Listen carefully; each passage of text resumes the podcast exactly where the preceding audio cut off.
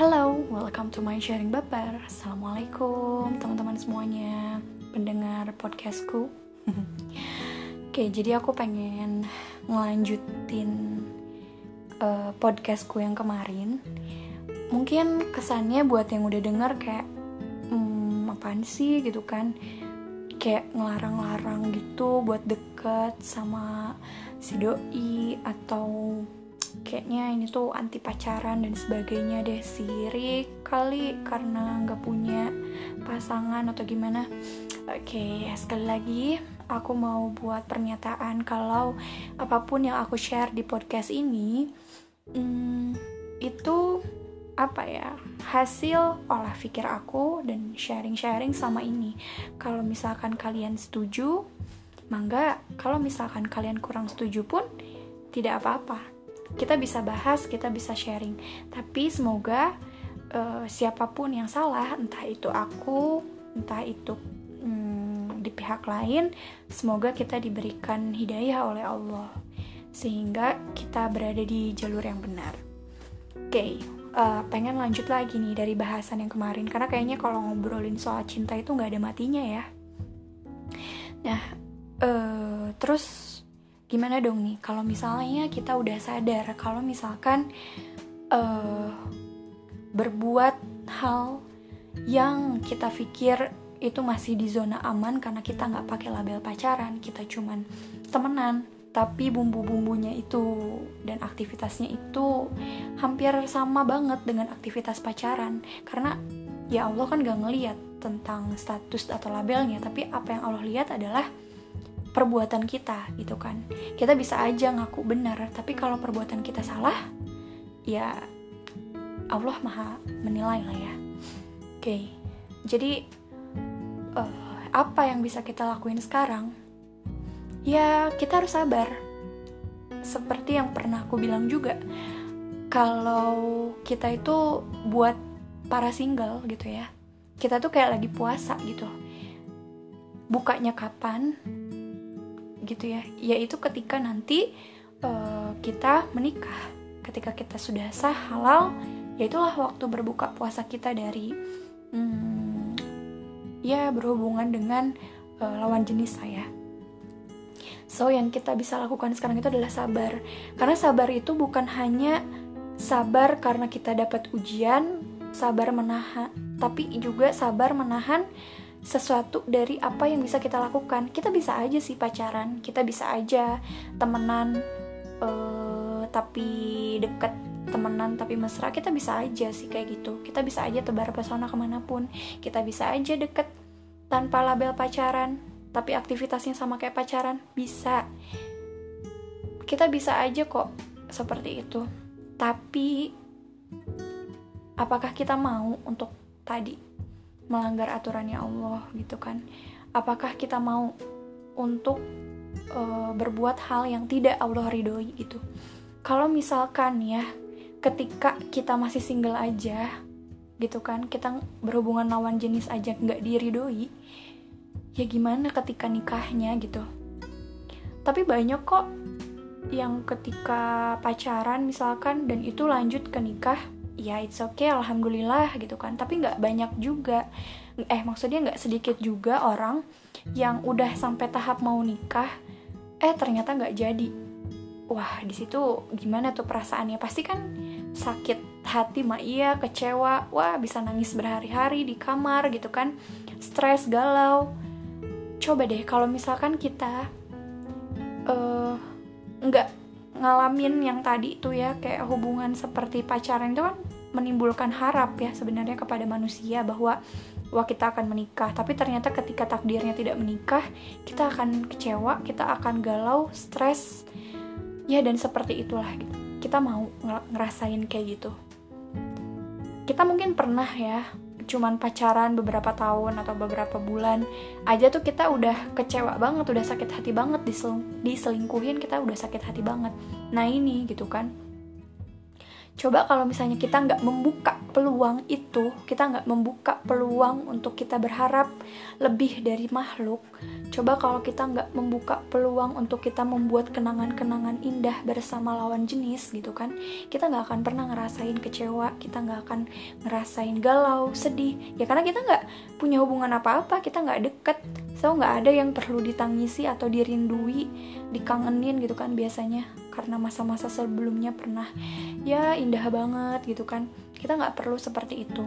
Kalaupun sekedar ngefans gitu kan terus ngefans pun ya seadanya. Nggak perlu kita kayak tadi. Intinya nggak jangan sampai kita berharap terhadap makhluk gitu karena itu adalah cara paling ampuh untuk membuat diri kita kecewa membuat diri kita sendiri kecewa. Jadi jangan pernah membuka peluang itu. Dan ya itu pun harus terus kita belajar dan itu pun proses. Maka sibukkanlah diri kita dengan aktivitas-aktivitas yang positif. Bukan hanya sekedar positif tapi harus bernilai ibadah gitu. Karena uh, kalau kita menghabiskan waktu kita gitu ya dengan hal-hal yang positif kita misalnya kajian kita berkomunitas berorganisasi kita uh, buat uh, suatu apa ya kegiatan-kegiatan yang itu bermanfaat. Dan kita pun berada di uh, lingkungan yang baik. Insya Allah kita akan terhindar dari perbuatan-perbuatan yang nggak berfaedah gitu. Nah so kita ada di posisi uh, penantian. Tapi penantian ini adalah penantian berharga. Sebelum kita menempuh hidup baru ya nih kita tuh butuh ilmu. Kita menikah itu adalah uh, bisa dibilang hidup di fase selanjutnya sebelum single dan itu akan berbeda. Beda tanggung jawab, beda permasalahan dan pokoknya banyaklah bedanya gitu kan. Masa single dengan kita punya berkeluarga. Di masa single kita mempertanggungjawabkan diri kita sendiri. Tapi nanti ketika berkeluarga kita akan mendidik anak, kita akan jadi ya antara laki-laki dan perempuan itu seperti pakaian gitu kan. Yang saling support. Coba deh dibayangin kalau misalnya kita nikah tanpa ilmu gitu ya gimana gitu? Mau ujian aja kita butuh belajar untuk menghadapi ujian. Coba kita misalnya mau UN tapi sebelumnya kita nggak belajar sama sekali. Bisa jadi blank gitu. Jadi pentingnya ilmu sebelum menikah. Um, aku nggak menyalahkan misalkan ada yang pengen banget cepat-cepat nikah tapi coba deh kita pikir-pikir lagi dan kita pastiin lagi. Ilmu kita uh, udah belum ya untuk ke sana gitu. Meskipun ya kan bisa kita nikah sambil belajar betul emang bisa. Karena pas nikah pun kita akan selalu belajar. Tapi kita pun perlu persiapan gitu kan. Kita yang ngelakuin yang namanya planning. Dan planning ini pun harus dengan ilmu gitu.